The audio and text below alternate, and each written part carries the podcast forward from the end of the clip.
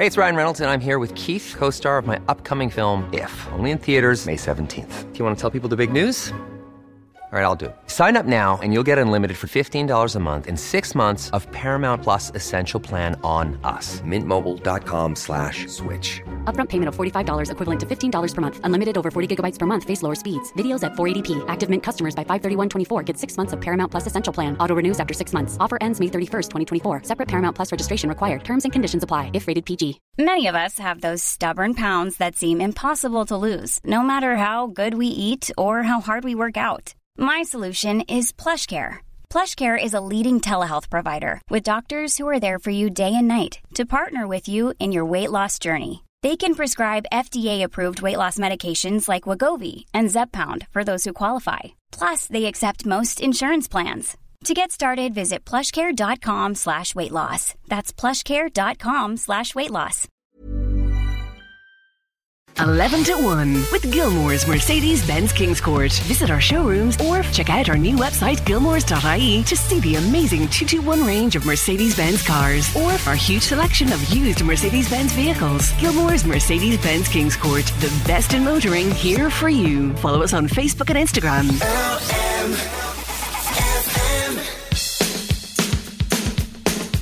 This is LMFM's 11 to 1. Sinead Brazel here with you. You can get in touch with me about anything at all. 086 1800 658.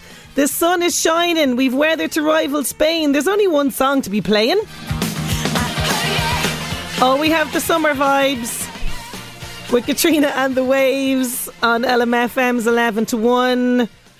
I'm dedicating that one to my lovely colleague Chris Murray because he's heading straight down the road to the beach, he says. I'm heading to Bettystown. Some people go bananas, don't they? When they see a bit of sun, it's like straight into the shorts and t shirts, into the ocean, no coats or anything on them. People go mad. But I'm all for feeling the summer vibes. Yes, I'm all for seeing this lovely weather, and apparently our temperatures are the same as Spain. So cancel your holiday and stay here for a day or two because no doubt it'll change. It's Ireland. It is. It is. And things will go back to relative normality when it comes to the weather. Had a bit of a surprise yesterday. Uh, we were talking about Mother's Day and had so much fun yesterday talking about Irish mammyisms, which was fantastic. Uh, many of them I'm going to use in my on my own children. But you know, as we are approaching Mother's Day, you know, you get all this artwork, don't you? Home in the bag, half crumpled you know what I mean, at the bottom of the bag from school, which I love. I love homemade art, love it. And uh, but this one gave me a, a, shock now yesterday, yeah, because and uh, teachers all over the place. I'd say you're having a great crack at this now because they do this exercise in creches and also in junior infants, it seems, and it's called "Who is my mum?" Okay, so there's questions for your little darling to fill out. So my mum's name is okay. He's gotten that right, Sinead. My mum is, how many years old did he put down? 10. My mum is 10 years old. Grant, okay. My mum's job is she talks on the radio. Right, okay. Not too bad so far. The best food she cooks is chicken nuggets, he writes. I mean, seriously. All of the culinary delights that come out of the oven or hob every single day, and your man picks chicken nuggets that A, I fire in to an oven when I'm at my wits' end with them.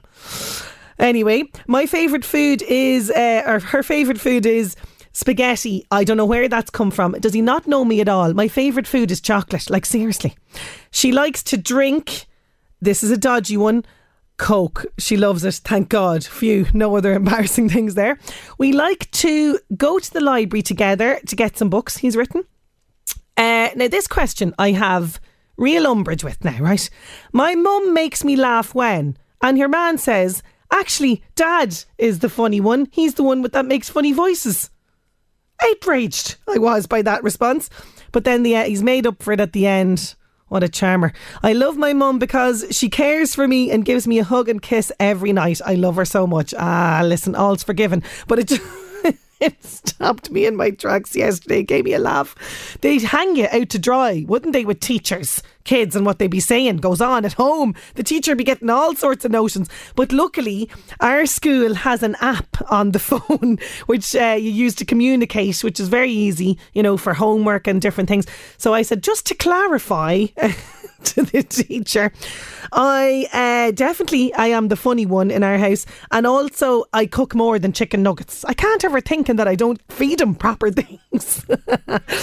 anyway, it's all in good crack, isn't it, for the spirit of Mother's Day? And this is all I want. I all I want is homemade art and gifts made with love for my children. That's all I'm looking for, and a bit of peace and quiet, isn't it? on, on Mother's Day for a cup of tea. That's all we want. Uh, we're going to be getting through lots on the programme today. I'm really excited. We're going to be chatting to Meath playwright Deirdre Kinahan her new play.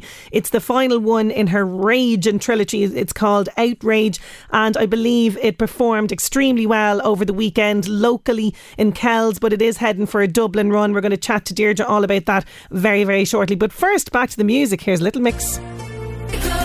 There's a little mix with the breakup song on LMFM's 11 to 1. Want to mention this because I know a lot of local groups are organising things around Charlie Bird and his big climb of Croagh that's coming up. But the Reestown Walkie Talkies group, they are organising a walk and talk in conjunction with Charlie's climb. It's happening on uh, Saturday, the 2nd of April at 11am at Westerns GFC in Reestown. Donations on the on the day to the Irish Motor Neuron Disease Association and also Pieta House. So they're saying it's just a stroll around the pitch, uh, followed by a cuppa, and it's suitable for all ages. And do get in touch with us if you have any events that you'd like us to promote. We love to do that for you. Info at lmfm.ie is the best way to reach out to us, and we will be sure to give it a mention for you. Now, a highly anticipated movie. The trailer for this has dropped. Uh, it's based on a really amazing best selling book. I'm going to tell you all about it after these. 11 to 1. I have music from Snow Patrol on the way for you, but first, this is very exciting because it is very highly anticipated. This movie, a lot of people who are fans of the book uh, will be delighted to hear that the trailer for Where the Crawdads Sing, starring da- Daisy Edgar Jones from Normal People, is out and it looks really, really good. So the film is based on the best-selling book by Delia Owens, and um, it's going to hit the cinema in the summer. But we do have a sneak peek from from the trailer, which I'm going to play now as well. But just to kind of give people an idea, it, the book, by the way, was her debut novel, Delia Owens' best-selling 2018 debut novel, and it centres on an abandoned child, Kaya, who grows up alone in the marshlands of North Carolina. So it's sort of set in the 50s, but it kind of alternates between the past and present timeline, uh, with the current day Kaya accused of murdering a young man who tried to rape her. Now, the trailer features an original song as well by Taylor Swift called Carolina. So that's very exciting. And I know that she was uh, talking about how excited she was to be involved in this as well. So here is a taster of the trailer where the crawdads sing.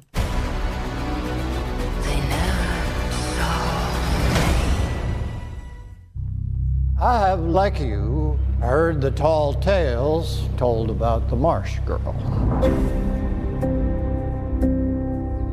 An abandoned child. I had a family once. They called me Kaya. A little girl surviving in the marsh on her own, reviled and shunned. Hello, Miss Kaya. I hear y'all buy mussels.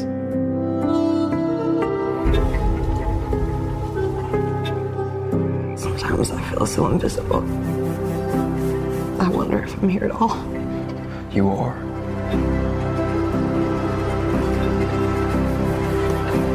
I think you're gorgeous. I want to get to know you better.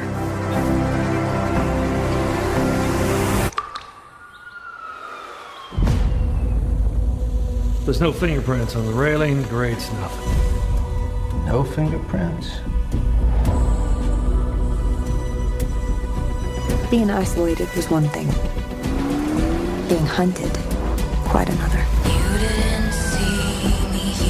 Oh, it looks so good. It really does. It's produced by Reese Witherspoon as well, who I know was sort of a real champion of the book uh, as well when it came out. So, very exciting for people who were fans of the novel. It's going to be out in uh, the summertime. So, watch this space. I know Niall O'Brien will be on uh, all over it when it does reach cinemas and we'll bring you the, the update on it. But for now, we can anticipate it listening to LMFM's 11 to 1. Sinead Brazel here with you. And it seems this play performed extremely well over the weekend when it had its premiere in the newly renovated courthouse in Kells. Uh, we are talking about Outrage. It's the final play in the Raging trilogy that Deirdre Kinahan has written. I'm excited to chat with her. She's going to be joining us just after these. 11 to 1. She's a multi award winning playwright who has collaborated with artists and theatres all over the world. She has a huge body of work, far too long for me to list here, that has enthralled audiences far and wide. She's been busy writing a new work, Outrage, which premiered in the newly revamped Courthouse Theatre in Kells at the weekend. And this work continues Deirdre's exploration of the stories and testimonies of Ireland's Civil War, focusing on two sisters exploring this true nature of women's role in the Irish Revolution Revolutionary Wars, particularly focusing on the Civil War in 1922. Another important work giving voice to the women of the time who have been largely forgotten by history. I'm delighted to be joined on the line by the brilliant Deirdre Kinahan. How are you doing, Deirdre? I'm great, Sinead. Thanks a million. Not a bother. Great to hear from you. Now, I congratulations first of all on what I hear was a really successful premiere weekend at the courthouse in Kells. Do you get those sort of jitters on opening night, particularly if the show is premiering in, in an area that you're from? Um, I suppose, yeah. I mean, you're always a bit nervous and excited, and you really only know whether the play works once you put an audience in front of it. You know. So uh, I don't get half as nervous as I used to years ago. I don't know whether just somewhere along the line I said to myself, it's out of your control. There's nothing you can do. Have a nice gin and tonic, sit in and hope for the best. So that's kind of my modus operandi now, I have to tell you. but, um, but it was great. I mean, I, it was wonderful um, to open in Kells because the play is set yes. in both Kells and in Dublin. So um, you know, it, it, I think it, it really adds a whole other domain, dimension to a theatre production when you're kind of cradled within the walls of the story, you know? Oh, and that totally. was the case with Outrage. Yeah. yeah, absolutely. And, you know, when you think back to the earlier days of your career, you know, you'd been writing all these incredible plays, but nobody here would put them on, Deirdre. I mean, it's been a hell of a journey, but a, a testament to how far you've come and how important your work is, even if we're a bit late in showing our appreciation on this side of the pond. yeah, I mean, it's been, you know, but listen, my journey is just an echo of uh, a lot of playwrights. I mean, an awful lot of our best playwrights like Mark O'Rowe and Marina Carr and Enda Walsh and Conor McPherson and myself, you know, we were all, um, you know, k- kind of um, uh, discovered really in London or the States, and, and then people began to pay a bit of attention back here. I mean, unfortunately, that seems to be uh, the story for a lot of writers, and particularly women. I mean, up until 2016 and the wake in the feminist movement, mm. I mean, there was only a tiny percentage of uh, new works or indeed classics that were being produced in the major institutions or any theatres were being written by women. So, so it's not that unusual a story, but I suppose my luck was that uh, there were always members of the Arts Council and members of the theatre community that kind of got in behind me. And it was really around 2008 when uh, myself and my small theatre company were given a residency in Solstice Arts Centre. So they basically said to us, you know, will you come and work out of our theatre and we'll put some money into your productions and we'll market them and we'll work with you on them. And that kind of support meant that I could, I made like plays like Bog Boy and Moment. Mm. I made them in Meath, and then they toured to Dublin, and then they went from Dublin to New York and London and started winning awards all over the place.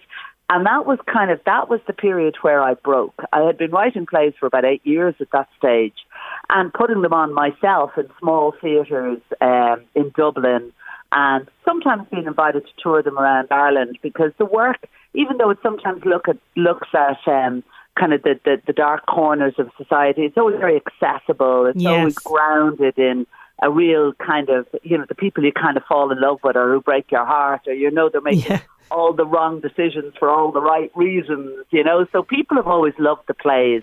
Yeah, there's that universal appeal, as as you say, and you know, as you mentioned there, eh, like it's so vital that local authorities like Meath County Council and Solstice support artists like yourself, and they continue to do that because I believe they're they're still supporting you. Oh, absolutely. I mean, I have to say, Gerardette Bailey, the arts officer with Meath County Council, is just incredible. I mean, her energy is incredible, her belief, the, the support, and there's so many artists. Like, music is really her baby, that's her thing, and she supports so many traditional musicians and new bands, and is always kind of thinking up new new ways of supporting uh, artists, like giving a young band you know, a couple of days residency with a really experienced um, uh, kind of, you know, uh, record maker or, Yeah. you know, those kind of supports. They're essential. And indeed, it was Meath County Council that um, commissioned my very first play, Wild Sky, uh, my very first history play, Wild Sky, which was a play looking at uh, the events of 1916. And it was kind of through that experience that I got a handle on how one might approach these kind of period plays, you know, by, by really going in at the grassroots and, Mm. and, and finding and creating some ordinary characters that everybody in the audience can relate to and bringing them on a journey through the historic period so that the audience are kind of they're being immersed in the history without really knowing it. They're either following a love affair or they're following some tragedy. They're following some other story, and then through that, they really get a sense of the heat and how tumultuous and uh, chaotic and fervent a period of time it was. So, yeah, they, they commissioned Wild Sky and then came and commissioned uh, Outrage. Yes, and, and you know, as you say, this is you know something that has been pre- preoccupation with yours uh, for the last few years. You know, you've been focusing on the testimonies of uh, of Ireland's civil war, particularly discovering the stories of women involved in Irish revolutionary wars. Fascinating subject, but I'd imagine it's frustrating work because number one, you have to find these stories, and number two, you have to stop yourself from getting angry that these stories are largely forgotten about. Well, do you know, that's it, Sinead. I have to say, I mean, as I told you, it was Sky, my second play was Embargo, and my third was Outrage. And Embargo uh, also uh, has a very strong woman at the centre of it, uh, um, a lady called Jane, who was very involved in the labour movement. And I remember when I was kind of researching and reading for both Embargo and Outrage, I was going, why do I not know how important the labour movement was in the genesis of this republic? How extraordinarily centre it was in the kind of revolutionary um, fervour at the time. There were 20 Soviets declared in 1920 all over Ireland.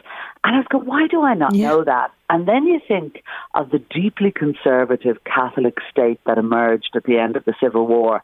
And you know, it was suppressed.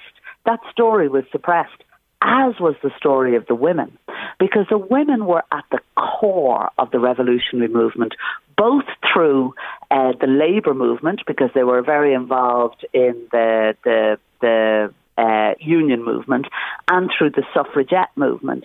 And they weren't just making sandwiches, they were gun running, they were uh, breaking out prisoners, they were finding homes for prisoners, they drove people all around the country, they um, were, you know, they, they shot and fought Yeah. just like the men, not necessarily in the same numbers in the flying columns, but they and they were hugely involved in propaganda and espionage, and uh, I think that's where the story for outrage began to grow for me, because there's a wonderful woman called Kathleen McKenna who came from Oldcastle, County Meath, and she worked in the Department of Propaganda in Ireland's first illegal Dáil in Wow. 1917, 1918.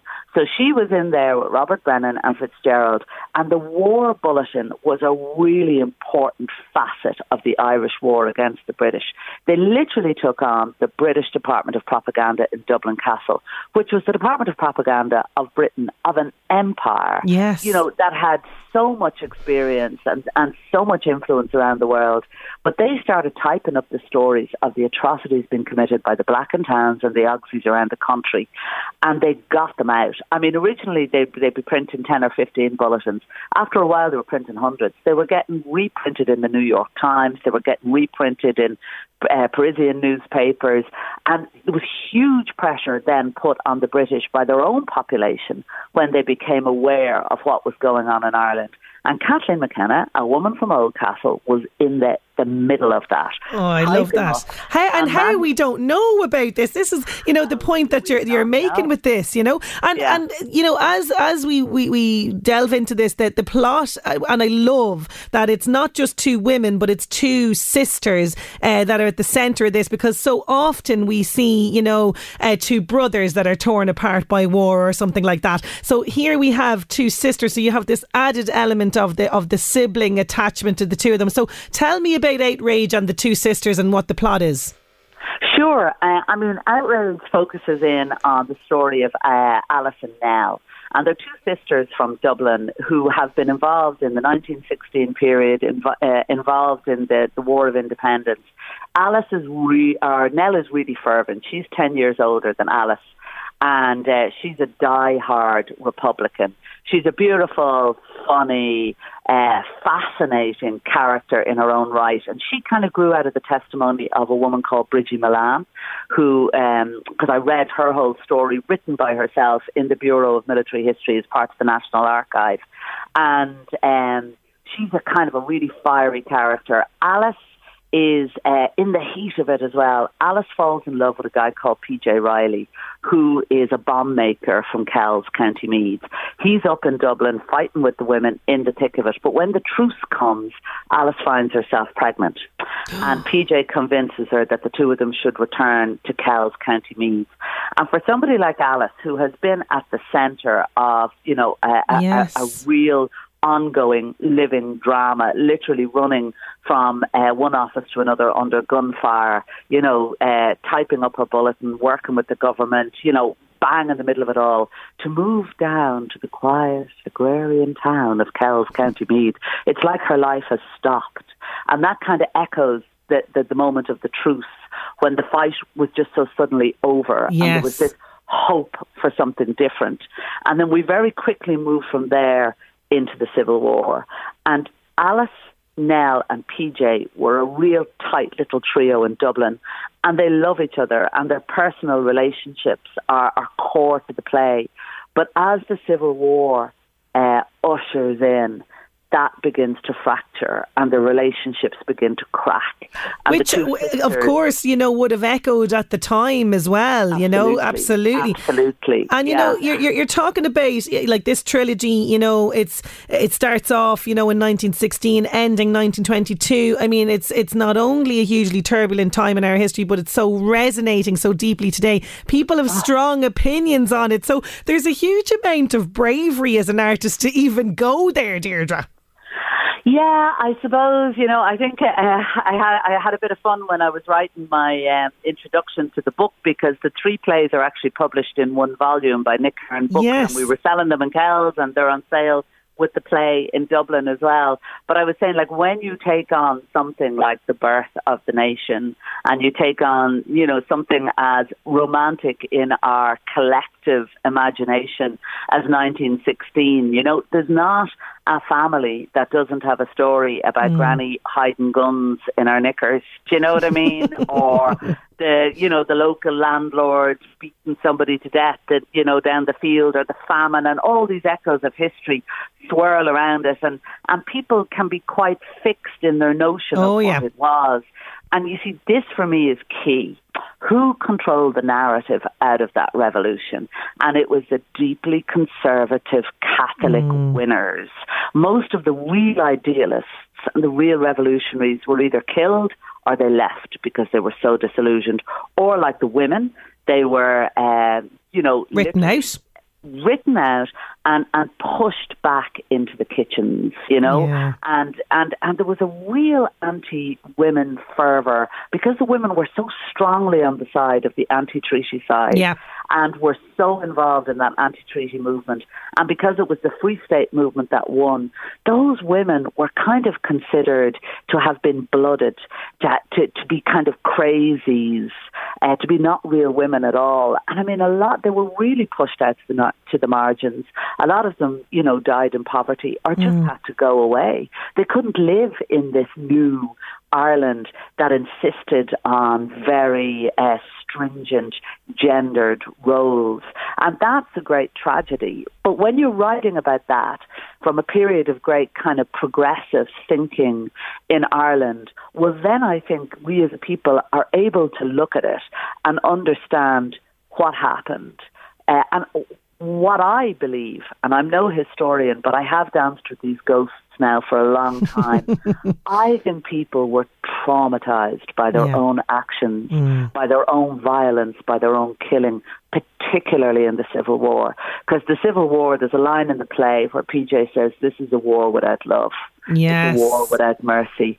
It's a dirty war. Oh, it is a dirty war. All, it is know? a dirty war, absolutely. And and you know, you know, Deirdre, I could talk to you all all morning. It's just it's a fascinating subject. It really is. I know Thank you've you. had this huge success in Kells. It's going to Pump House Theatre in Dublin for two weeks. When is that starting? It is started, is it? It ha- well, it's actually opening on Friday. Now, the Pump House isn't a theatre. The Pump House is a lovely old building right down beside Dublin Port. Oh, Company. okay. I've never been, and obviously. Play, yeah, yeah. Yeah, it's fantastic. There's great parking down there, but it's it, the play is set. There's a moment of the play set in the pump house as well as in Kells, so that's why we chose to do ah, it down there. very good. It's really intimate. It's only an audience of about 55 people, so you're kind of in it.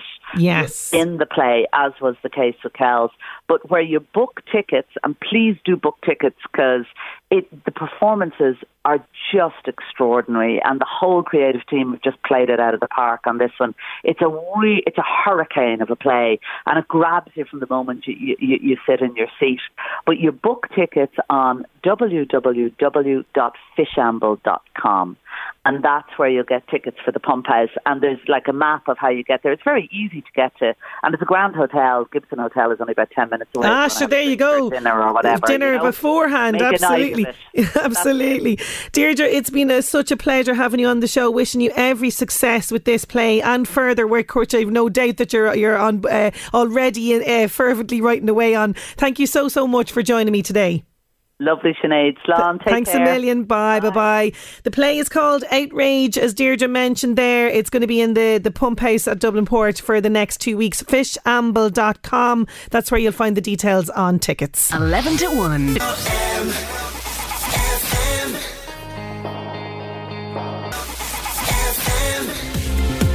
LMFM Northeast Update with Senator Windows. Senator Windows products will help you create a secure, comfortable, energy efficient home you're proud of. Call 0818 774455. Today we're going back to the year 2004. Usher released his fourth studio album, Confessions, on this day. It got Billboard Album of the Year and Grammy Award for Best Contemporary R&B Album in 2005. Ben Affleck's movie Jersey Girl was released in cinemas. It was a major flop. And today is National Puppy Day. They're fluffy, playful, they yip and bark, and they're all just all around adorable. And all they want is to be loved. So National Puppy Day celebrates the most adorable of our four-legged friends, the baby canine. LMFM Northeast Update with Senator Windows. Creating the perfect home is a journey. Let us guide you. Visit our Drogheda and Dundalk showrooms. Discover more at senatorwindows.ie. Getting a uh, request in here on 086 1800 658. Happy anniversary to Alicia and Paul Dowd. They are their fourth wedding anniversary that's coming in from Mom and Dad, Adele and Bernie in rainy Spain. We'll dedicate this one to them. I've been holding on to pieces. With a little bit of love heading towards 12 news, but still to come, weird and wonderful stories around the history of words as author Grace Tierney joins us for Word Foolery. That's coming your way after news. 11 to 1. The beloved family. Here online on your smart speaker, this is LMFM. Sinead Brazel here with you till 1. That's Kodaline with the 1 kicking off our second hour. Round about this time of the month, always on a Wednesday, we invite author Grace Tierney from Stamullen to come on the programme and talk about words. We have word foolery, where we learn really interesting, sometimes mad stories around the history and the origins of words. And every month when she's on, she gives us a mystery word that she likes to test us with. And this we uh, this month's word is very strange. Zarf. Zarf. Z A R F. Okay, that is the word. I'm asking you, what do we reckon it means? Without Googling, because we'll know. We'll know if you Google, okay? This is just for a bit of crack. When you hear the word zarf, what do you think of? I personally think of, do you remember 1960s, I think it was, Batman, and then it was like remade again and re-shown again on television uh, when I was younger I, I, remember seeing it you know that when he was wearing kind of the purple kind of Batman costume and Robin was there and it was all kablam bam bang all these kind of words would come up and sometimes maybe the word zarf might be in there I'm just thinking it's a made up word from the Batman series. That's where I'm going with this. Uh, what do we think the word zarf means? Z A or F? Just for a bit of fun this morning on 086 1800 658. All will be revealed with Grace in Word Foolery very, very shortly. First, let's check in with the world of celebrity. The Buzz on LMFM with the Crowne Plaza Dundalk, featuring Ireland's tallest work of art, rooftop restaurant, bistro bar, and conference rooms. Wedding and banqueting for up to 400 people. The Crowne Plaza Dundalk.ie has it all. Hi, I'm Louise. Singer Kid Rock says he loves when people try to cancel him. The 51 year old star recently sat down with Fox News host Tucker Carlson, who asked him, Why don't you think you've been cancelled? Kid Rock had this response Why haven't you been cancelled? Like, people aren't allowed to say what they think you are. I am uncancelable. Why's that? Because I don't give a And I'm not in bed with any big corporate things at the end of the day. There's nobody I'm beholden to, no record companies, no corporate interests, no nothing. And you can't cancel me. I, I love it when they try. Steven Spielberg's West Side Story star Rachel Zegler has claimed she hasn't been invited to this year's Oscars. That's despite the film up for a number of accolades. She says that she's disappointed, but that she's so proud of the movie. Mabel has just announced she's coming to Dublin this summer. The singer songwriter will play Fairview Park on June 28th. The pop artist also has a new track out called Good Luck with Jax Jones and Galantis, which is out now.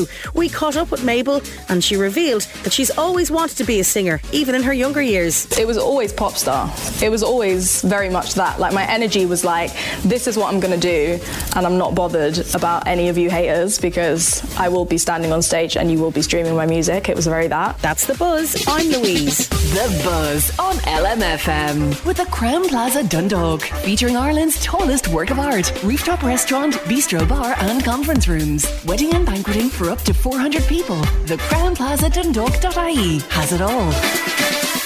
We are talking word foolery. I'm asking you, what does the word zarf mean? Z A R F. And they're coming in on 086 1800 658. Uh, zarf is the brand of a kid's toy gun, says Rachel. Rachel, Nerf. That's Nerf. but I like where you're going with this. Um, Zarf, could it be the name of an alien on a kids' TV show? Could be called Zarf. Yeah, yeah, okay. I like that one. Yeah, yeah, that's good. Uh, Dan, of course, there's always one, isn't there? There's a bit rude. Dan is saying the noise you make when you sneeze and fart is a Zarf. Keep them coming in 086 1800 658. There's Toploader dancing in the moonlight. Christina O'Connor says Zarf means an extra toe in your foot. Love it. I'm not sure that that's the right answer, but I'm loving it. Uh, Trevor says Zarf sounds like the name a dim-witted celebrity would give their kid. Trevor, fantastic. Something tells me none of these are right, but I love it. I love all your suggestions for the word Zarf. Keep them coming in on 086 1800 658. We're going to catch up with Grace Tierney from Stamullen for Word Foolery just after these. 11 to 1 to one. It is that time of the month again where we learn more about the interesting, entertaining, and sometimes downright strange origin stories behind words. And author Grace Tierney from Stamullen is back with us once again for Word Foolery. How you doing, Grace?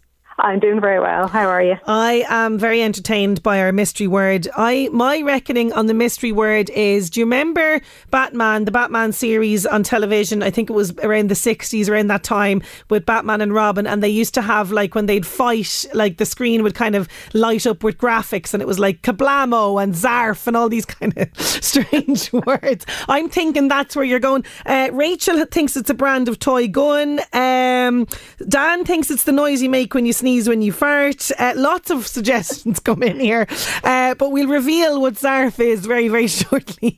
But let's start off with a normal enough word that I think we all know about. Uh, citizen. It's a straight, fairly straightforward one. It is, and I have I have a confession to make. I chose this especially for you, Sinead, because Oh. I was listening one morning and you said that you can't say citizen. That's right. I can't. so I thought I'd make you say citizen just to annoy you. Oh, thank you for Uh, that. Yes. You're very welcome. but uh, anyway, it turned out to have an interesting story, so I'm glad I looked it up. Uh, so, citizen isn't the word that we used to use in English. The old English word for somebody who dwelled in a, a town or a city was actually a burhsittend, which is quite difficult to say without accidentally saying something rude, or a Feasterware. Um, but luckily for us, because they're very tricky, uh, we got citizen from Anglo-French in the 1300s. Uh, over time, it acquired a few extra meanings. So by the late 1400s, a citizen was a person who was an inhabitant of a particular place, i.e., not somebody who was from somewhere else. Um, and during the French Revolution, a citizen or citoyen in French was used as a Republican alternative to saying Monsieur or Madame, I suppose. Um, but citizen, as you guess, has its roots in the word for city, but it isn't particularly direct. It kind of goes around the houses a little bit. So the Latin word for city wasn't city, it was urbs. So U or BS. So that does give us suburb, Yes. urban, urban, all of that stuff. But over time, um, it was overwhelmed because a resident of a town was a civis. But civis goes weirder. So it was originally related to a word for lying on a bed and with a secondary sense of being beloved, which I just cannot see how that's connected to a city. But that's where it goes to. So you eventually get civis goes to civitas for city, and then we get uh, citizen into French and ultimately into English. There you go. There you go. And thank you for that. It's more so, by the way, when I have to say information after it. So when I say citizens' information, it kind of all blends together. But Uh, but thank you you for that. thank you for that. Now, turpitude, something I've kind of heard this, I think I'm right in this, hopefully, is does it connect to water in some way? It's not something that I hear very often, this word. Oh, no, it's not to do with water. Okay. Maybe tepid. I don't know. Okay. Uh, no, I picked it up because I was watching Peaky Blinders the other Ah, night. yes. And uh, Tommy Shelby's lead character is asked by one of his enemies, does he know what moral turpitude means? He says he does, uh, but he doesn't explain it. And he says it would make a great name for a racehorse, which is actually true. It would be a brilliant name for a racehorse. Um, but that's not what it is. It's defined as evil or depravity. And I haven't been able to find it listing as as a racehorse name, so I really hope somebody does that because I think that would be hilarious. Um, turpitude was, was borrowed directly from Old French into English in the late 1400s, and it goes back to Latin as well, where turpis means anything that is vile, base, or unsightly. Now, Tommy would have known the phrase moral turpitude because he's recently been in North America, and it was a legal concept in the US and prior to the 1970s in Canada, where it refers to an act or behaviour which violates the accepted community standards, which is a pretty broad definition if you think about it. It was used in immigration laws in the 1800s, and it can be used to impeach a witness, to revoke licenses for particular professions, or to refuse, refuse immigration clearance. As far as I can tell, it's never been part of British or Irish law, but I think it's still a live thing in the US. As for moral, we get that from Latin as well, Latin moralis, which is proper behaviour in society, and it was apparently coined by famous writer Cicero to translate the idea of ethikos or ethics in Greek. Interesting. So you're you're sitting there watching Peaky Blinders like the rest of us, getting enthralled, and then Grace is like, "Oh, words! What's words. that word? I need to look That that is up." Totally. I Yeah, love it. I love it because you don't hear it. You don't really hear it like thrown around in, in kind of you know everyday language. But that's fascinating. Um, ludicrous. This is a word I love and use often. Tell us about this one. There's far too much ludicrousness Ah, in the world, is. really. There is. this is another Latin one today, um, but it didn't land in English until the early 1600s, so it's not a direct borrowing. Um, and back then it had a different meaning. Uh, so instead of something being silly, it related to play. So it arrived via Old French and Latin from ludicrous, so spelt slightly differently, but meaning sportive. And they all root back to a verb called ludere, uh, to play. Now, its meaning changed over time because we know it has a modern meaning of something being ridiculous or open to provoking ridicule, and that dates back to the late 1700s. The Latin verb ludere gives us a couple of other words as well, so it gives us allude and allusion, both again via French, uh, which in the early 1500s had an original meaning in English of mocking or making a joke. Uh, and then that goes into a passing reference, which is the one which has lasted. The Latin verb ludere also gives us the name of the board game Ludo, which ah, play. A favourite pastime in our house, yeah. Yeah, it's very popular in our house too, particularly when the kids were younger. Um, but in other countries, it's called Parcheesi, which I had heard, oh. but I had no idea that that was Ludo. And that's because it started in India in the 6th century. So oh. it's not actually a Roman game, but it, it has a Roman name. There you go. I'm learning something about Ludo as well. Now, what about Luther? You know the way someone in the, in the south might say, "Oh, you're an awful Luther man" or a Luther. I presume that's coming from ludicrous as well, is it? I, I don't know, but I would suspect that might come from yeah. Irish, actually. Yeah, Lutherman. That sounds very Irish. Interesting. It does. It does. I don't know. I didn't come across that one. now, something you did come across, and it's a phrase that I hope maybe one day might be used to describe me: blaze a trail. well, I'm sure it, I'm sure it already does. It is very popular these days, though. Trailblazer is like yes. you want to have in your CV, I guess. Um, anyway, I assumed that meant literally burning a path through a forest, but I was totally wrong. Um, but understandably so. So blaze, as in a fire or a flame, comes to Old English as uh, blaze from a Germanic root word blast, which means shining or white. So if you think that as a fire or red, white, hot flame, mm-hmm. and an earlier root word uh, for shining or burning, or burning.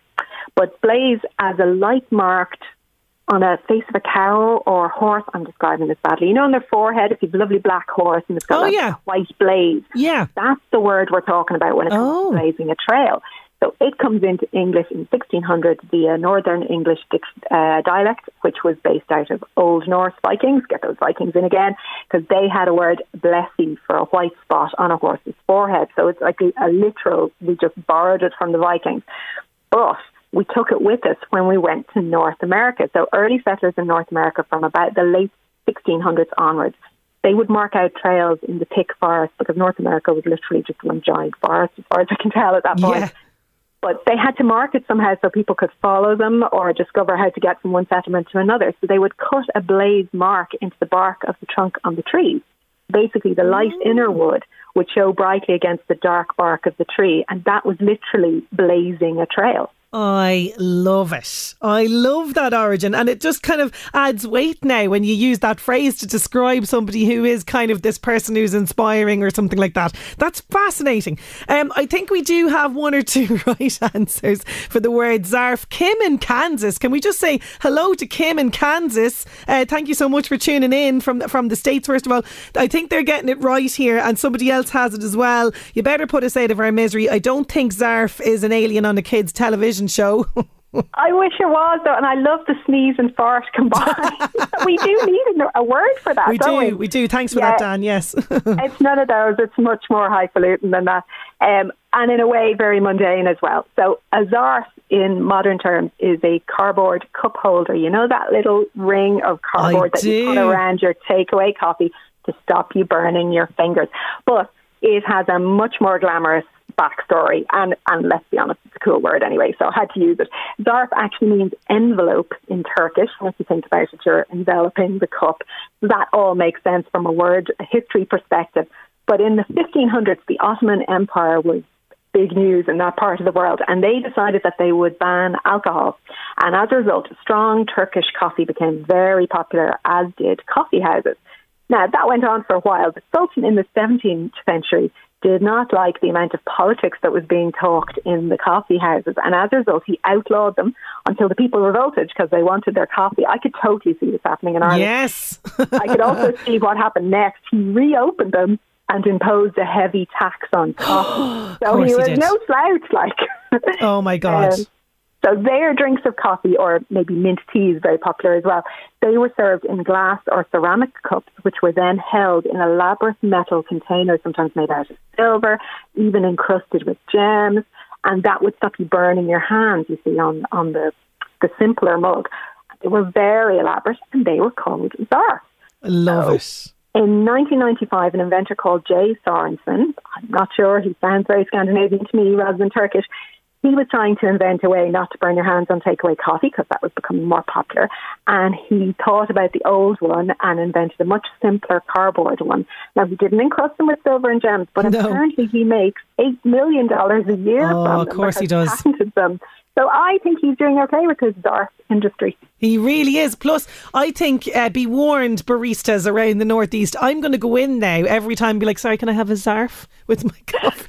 well, they may laugh at you because the alternative is you can call it a Java jacket. But to be honest, I think that's pretty boring. No, We it's to go boring. back to Zara. I'm going to be like, "Zarf me, zarf me now." We need to have this, get this word in the in the back into regular use. Grace, as always, thank you so so much for all that amazing word foolery. We'll chat to you next month. Absolutely. Talk to you soon. Thanks Bye. a million. Bye, bye, bye. Author Grace Tierney there. She has a lots of books out. She does. Uh, the most recent one is Words the Vikings Gave Us. you can find all the details of Grace. If you just Google word foolery, you'll find her, but she's wordfoolery.blogspot.com. 11 to 1. 11 to 1. Sinead Brazel with you. That's Westlife and Uptown Girl. Couple of jobs on the job search today for you that's on the way. LMFM Job Search. With thanks to LMFM Online. Check out the latest Northeast news, sport, and entertainment on lmfm.ie. Bayada Home Healthcare have multiple roles for nursing and healthcare assistants throughout the Northeast region with immediate starts. To apply for this, you can email jobs at bayada.ie. So that's B A Y A D A, B A Y A D A IE, or you can check out their website, bayada- bayada.ie as well. Meath County Council requires beach lifeguard to apply. Check current vacancies on the Meath County Council website. Sarah Thompson and Associates requires qualified and part qualified accountants for their busy practice in Kells, County Meath. You can send your CV to sarah at sarah.thompson.ie or check the website sarah.thompson.ie. Meath County Council requires a beach warden and a health and safety assistant. You can check current vacancies on the Meath County Council website. And experienced childminder required to mind a seven month old and a two year old child in Minder's own home in the North Drogheda area starting in August. Please text if you're interested in this 086 073 2972. It says no calls, please just text only 086 073 2972. And don't forget all of the details of those jobs can be found in our local job section on lmfm.ie. LMFM Job Search. Now, if you are considering an apprenticeship career, or perhaps you have a son or daughter at home who is g- considering an apprenticeship after the Leaving Cert, well, you'll want to listen to my next guest. He started out his own career as an apprentice. He's now co owner of Calex. They're an instrumentation service in Kells. They are just one of many employers that are going to be at the uh, County Meath Chamber Apprenticeship Expo, which is happening next Tuesday. I'm going to catch a word with Willie McMahon. He's from Calex after these. 11 to 1. Are you considering an apprenticeship career? Perhaps you have a son or daughter at home who is considering going for an apprenticeship after the Leaving Cert. Well, next Tuesday, County Meath Chamber is hosting the Apprenticeship Expo. It's happening at the Knightsbrook Hotel and it's a one stop shop for everything you need to know about kickstarting an apprenticeship career. And my next guest is one of the many employers at the Expo offering apprenticeship programs. I'm delighted to be joined on the line by Willie McMahon. He's co owner and sales and marketing director for Calex Instrumentation Services in Kells. How are you doing, Willie? I'm very good, Sinead, and delighted to be here talking to you. Delighted to have you on the programme. First of all, tell me a little bit about Calex and Kells. I know that you're on the go there since about 2019, is that right? Yeah, we we are uh, Calex is a merger of two former businesses based either side of Kells. Um, we merged in 2019, and that was 14 people, and we've now scaled up to 45. So it's been a a very busy two two three years. Um, we provide calibration management to customers in, in the manufacturing industries. And, and, what does that mean? If you think of your milk, the, the simple milk that you have on, on your table today, it has to get pasteurized. So pasteurization happens at a certain temperature. Those temperature probes have to be calibrated.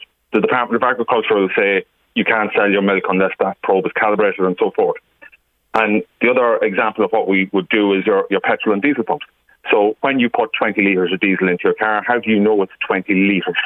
So we are approved by the NSAI to calibrate petrol and diesel pumps, and we're probably the, we're the biggest in the country doing that.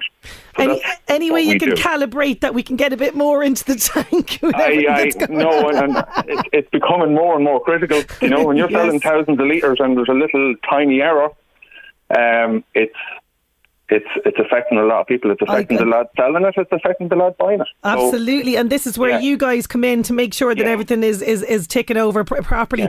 And and Willie, your own career, you started off as an apprentice yourself in Tara Mines, I believe. That was a long time ago, uh, back in '94. Um, instrumentation um, served me time there in Tara Mines. Um, great experience. Um, at that time, that was four years, um, and then I left there. Went on to other companies in the pharmaceutical sector between Dublin and Cork. Then ended up working in a large multinational for 14 years. You know, just Yeah.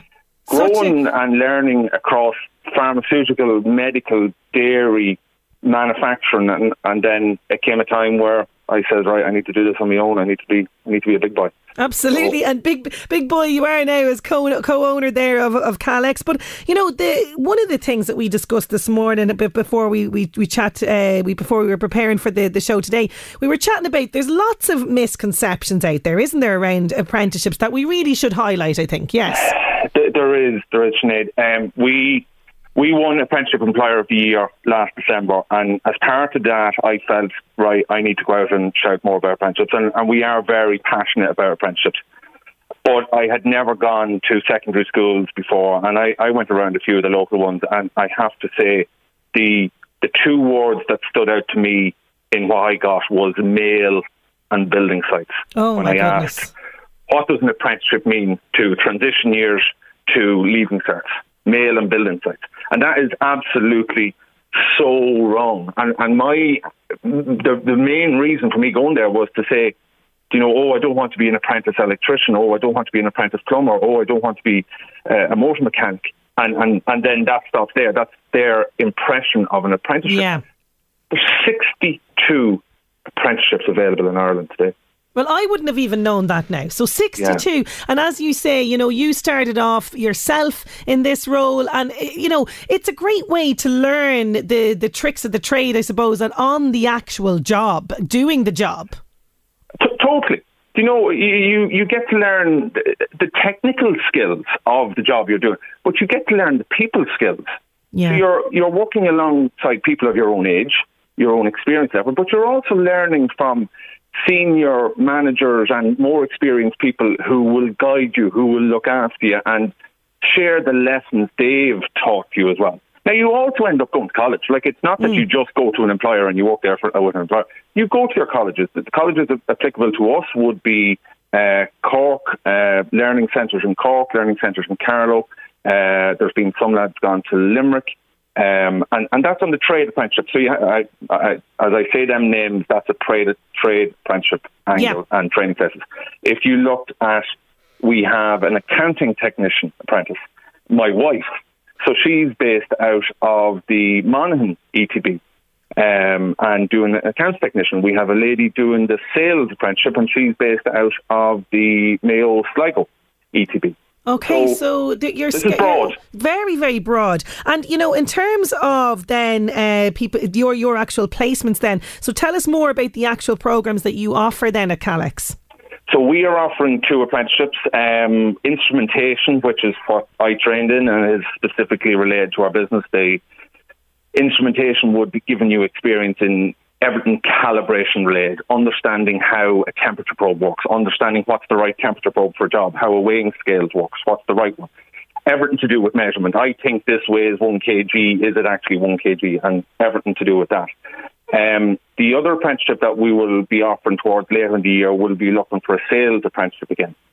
So there is who who is the right person? I, I would say somebody with the right attitude. Yeah. That's the number number one thing. I need a person with the right attitude. If you don't have the right attitude, no, look, on, there's loads of other jobs like that. Um, you need the right attitude to come in to work in an environment.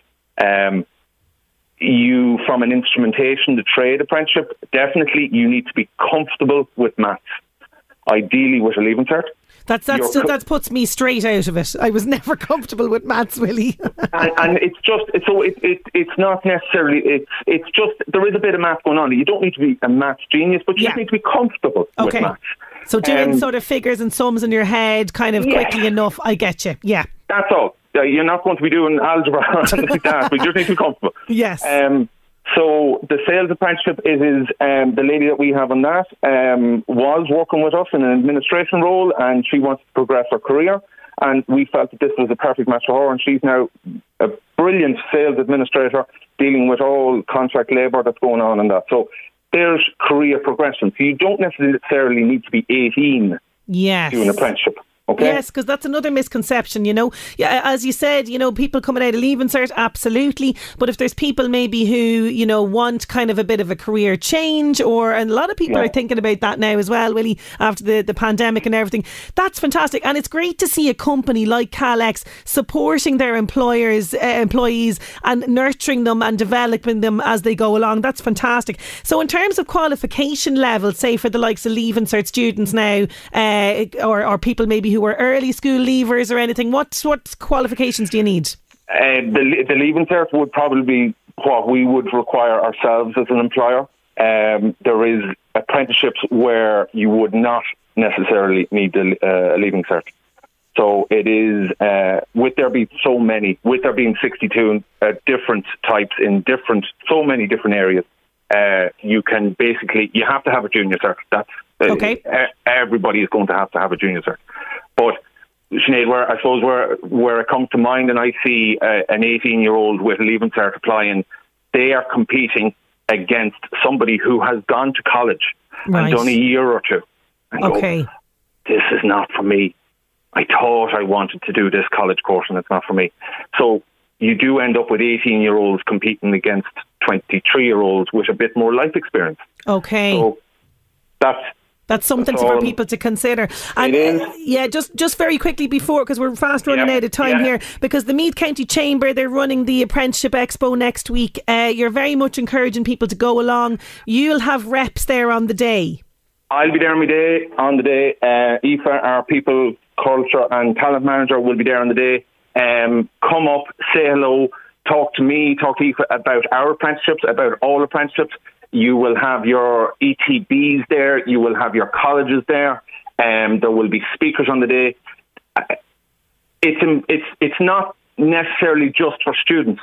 This is a very important thing for parents or people with an influence over somebody who is at that leaving cert stage, where they can learn what could my son, daughter, niece, nephew, what could they do? Um, uh, so it's an education for parents as well. Absolutely, absolutely. Ed, it's been absolutely fantastic talking to you. Thank you so much, Willie, for taking the time. Sinead, thank you very much. It's been a pleasure talking to you. Have a good day. Thanks a million. The Meath County Chamber Apprenticeship Expo. It's on next Tuesday, Knightsbrook Hotel, 9am. The full details are on apprenticeshipexpo.ie. That is our lot on the show for today. Thank you so much for your company as always. We'll chat to you tomorrow. Have a great day. 11 to 1 with Gilmore.